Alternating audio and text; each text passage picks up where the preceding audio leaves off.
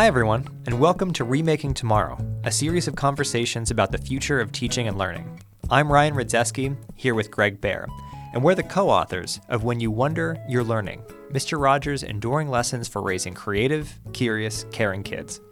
This is a podcast powered by Remake Learning, a network that ignites engaging, relevant, and equitable learning in support of young people navigating rapid social and technological change.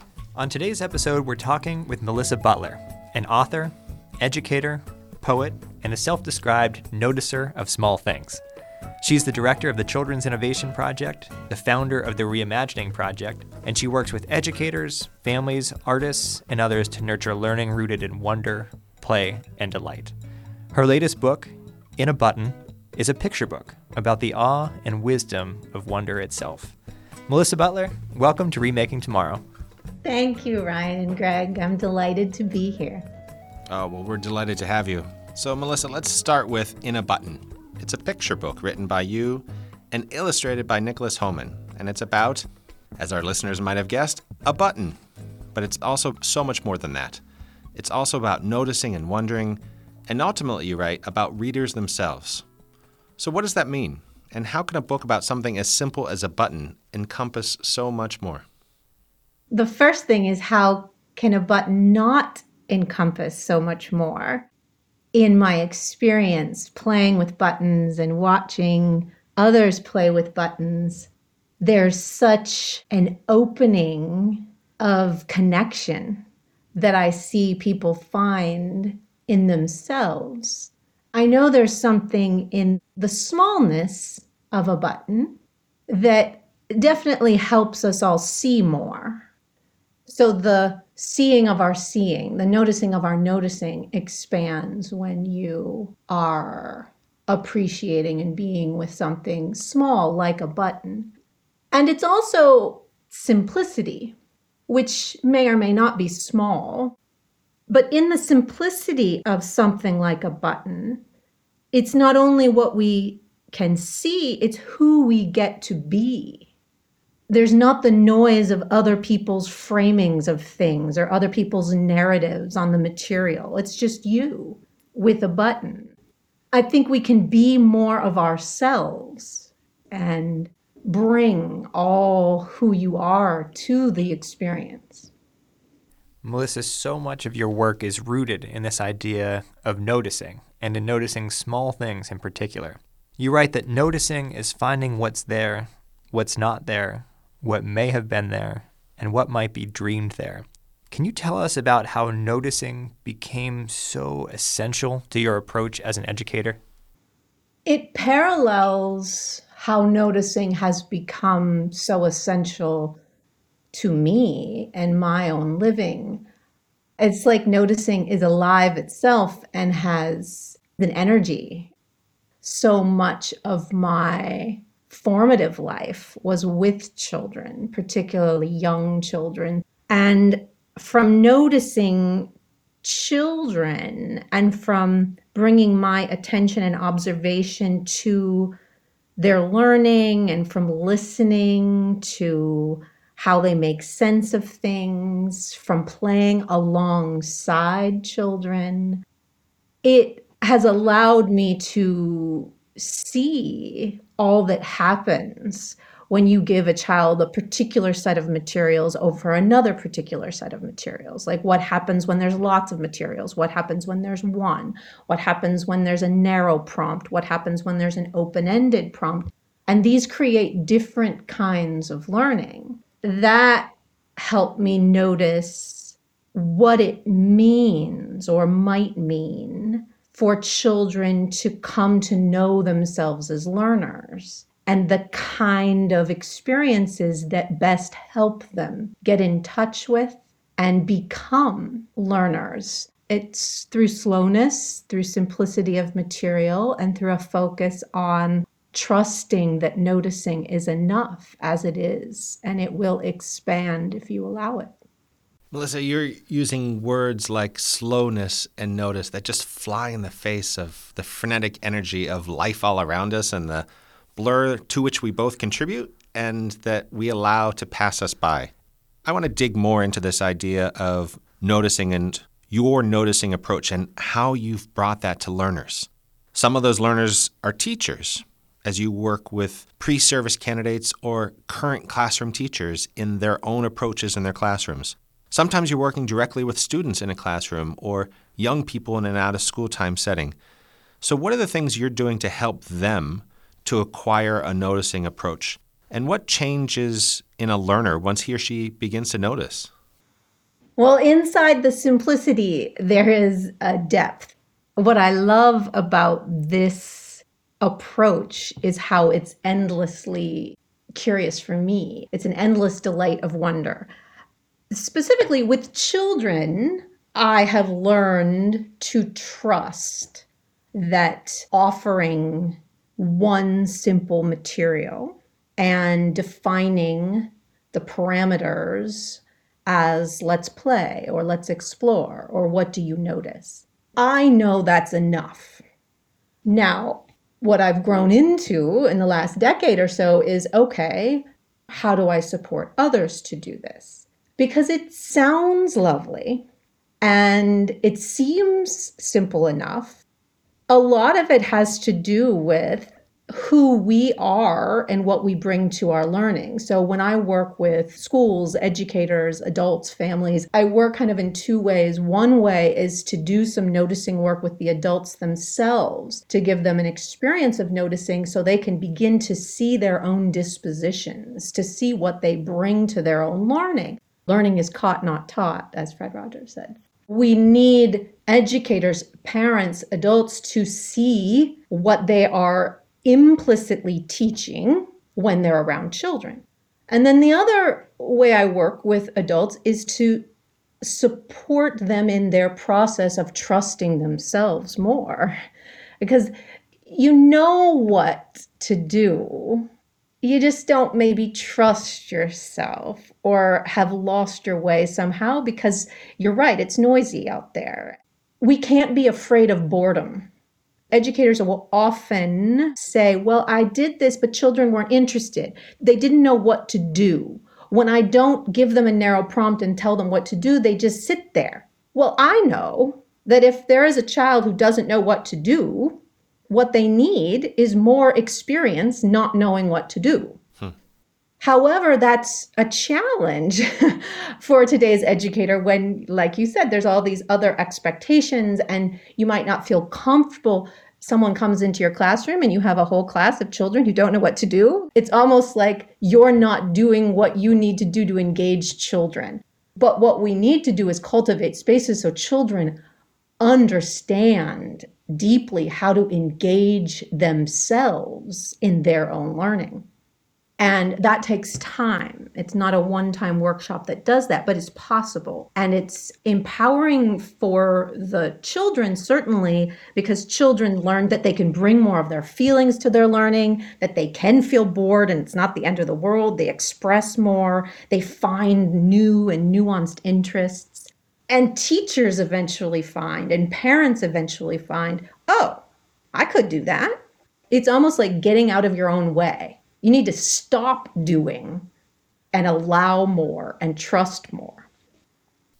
This is Gregg Behr along with Ryan Rydzewski. We're talking with Melissa Butler, an educator and author whose most recent book, In a Button, takes readers on a journey of noticing and wondering. Melissa, I want to talk more about that idea of taking time and slowness because we live, as you know, in an era of fast information. You know, if I don't know something, I can pull out my phone and I can find what the answer is to just about any question in seconds. And I think we expect things to move that fast, right? And to a certain extent, that's reflected in our learning experiences. We take time tests and we juggle a dozen deadlines at once. Our primary objective so much of the time is to get things done and to get things done fast. But you, you're an advocate for slowing down, for thinking about things not just as tasks to be done, but as opportunities for depth and exploration and, and, contemplation. So if you put a button in front of me, suddenly it's not something that I can look up on my phone. It's something I need to take in on my own terms. And I would imagine that for some people, that sort of slowing down, that sort of taking of time probably feels unnatural or maybe even uncomfortable at first. Can you talk about what are some of the things you do to help learners begin to let go of that deep seated need to move quickly and to get things done? Part of the rationale for offering a single button or a single screw or spring or a pile of mud is to watch and be alongside a child as they explore and to mirror, support, listen in to their process of engagement. And so when anyone engages with something and feels something like, oh, I don't like this, or this is boring, or I'm done, or this is too slow for me, I feel uncomfortable, like whatever. The work is to not avoid that, to not push the feeling away, to not scaffold the learning so the learner doesn't ever feel the feeling it's to actually invite the feeling because then you have something to engage with and you can wonder about it. Hmm, wow, where'd that come from? I wonder why. I wonder if there's a need underneath that. That as whole human beings, we are full of all of these feelings and sensations and all, all of it, and that the work is to bring that wholeness to all we do. So if you have a whole bunch of students who are bored or you have teachers who are upset about something, okay, engage there, right? Don't try to solve it for them. Don't try to smooth it over. That's the good stuff. That's a challenge. And it's also such a beautiful opportunity. And it points to why slowing down is so important. Slowing down is not something to do just one time in a day. You know, so much of innovation in learning has had us create innovations and new kinds of practices on the side. Slowing down in its simplicity is the most radical of shifts because it reveals what we don't need. We don't need time tests. Who said so? We don't need schedules. We don't need that. There's so much of what exists in learning that we don't need. And slowing down invites the beauty, the connection, the joy, the love, the artistry, the expression. It invites the question why do we learn? Why do we live? Melissa, I had the distinct privilege of visiting your classroom in the Pittsburgh Public Schools on multiple occasions. And I want our listeners to know that this is a master educator with decades of experience in a classroom. And to visit your classroom was to watch a master at work. I mean, to witness young kindergartners working together, engaging together, asking really profound questions, seeing that learning light up in what were really truly magical ways. And as a teacher, you co founded something called the Children's Innovation Project. Now, innovation is one of those buzzy words that gets thrown around, and you know, it often doesn't mean a whole lot to a whole lot of people. And you use a very specific definition that we love and cite all the time.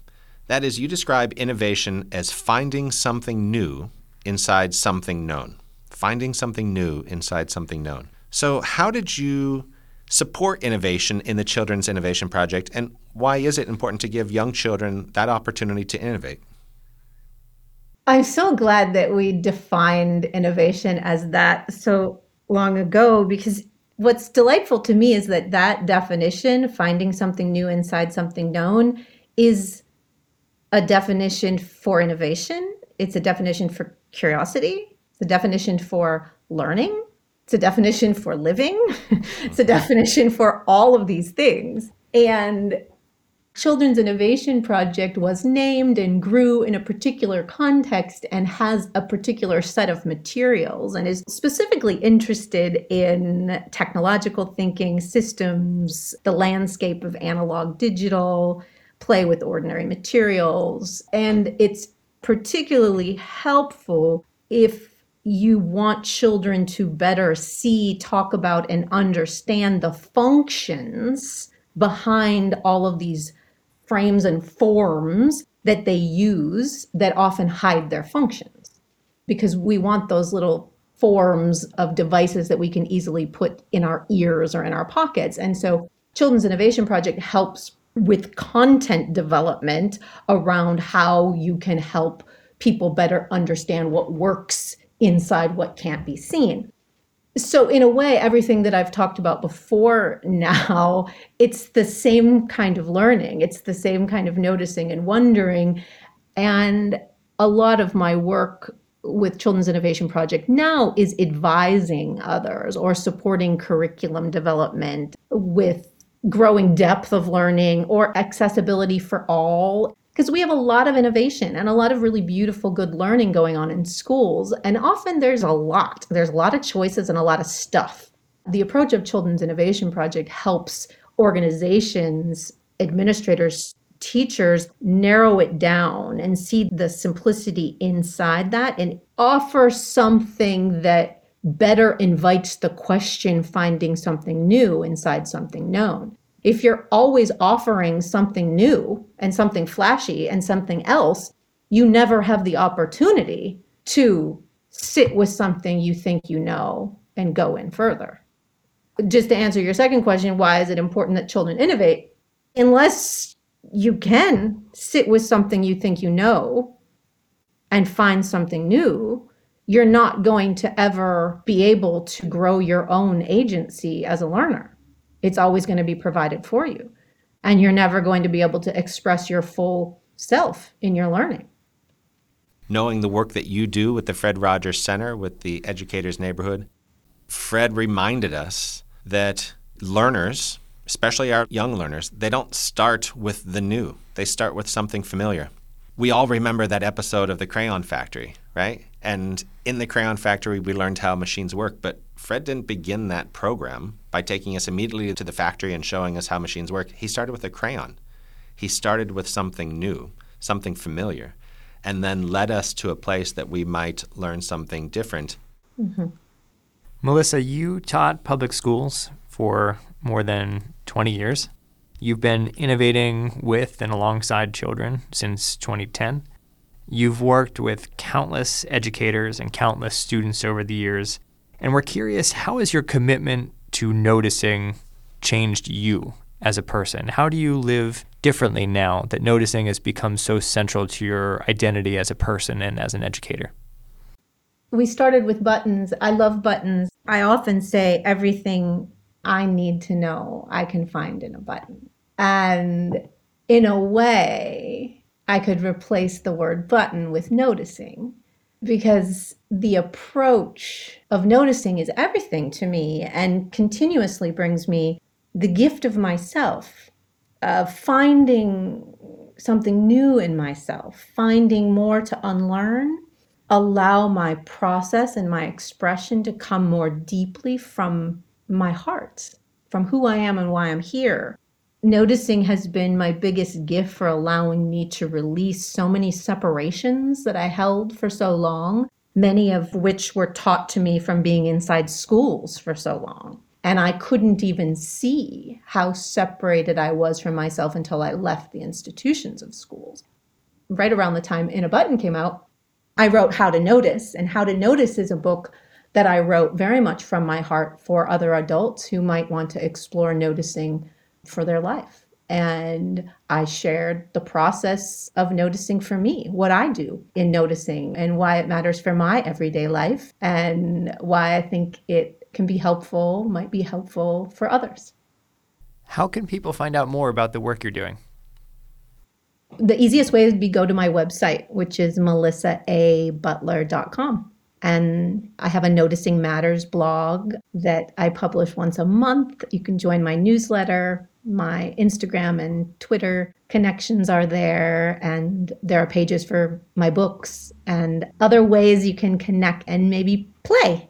I like to work with others who want to play and rejoice and create beautiful things for the world.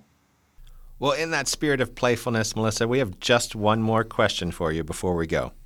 What's one thing that parents and educators can do today to make tomorrow a more promising place for every learner?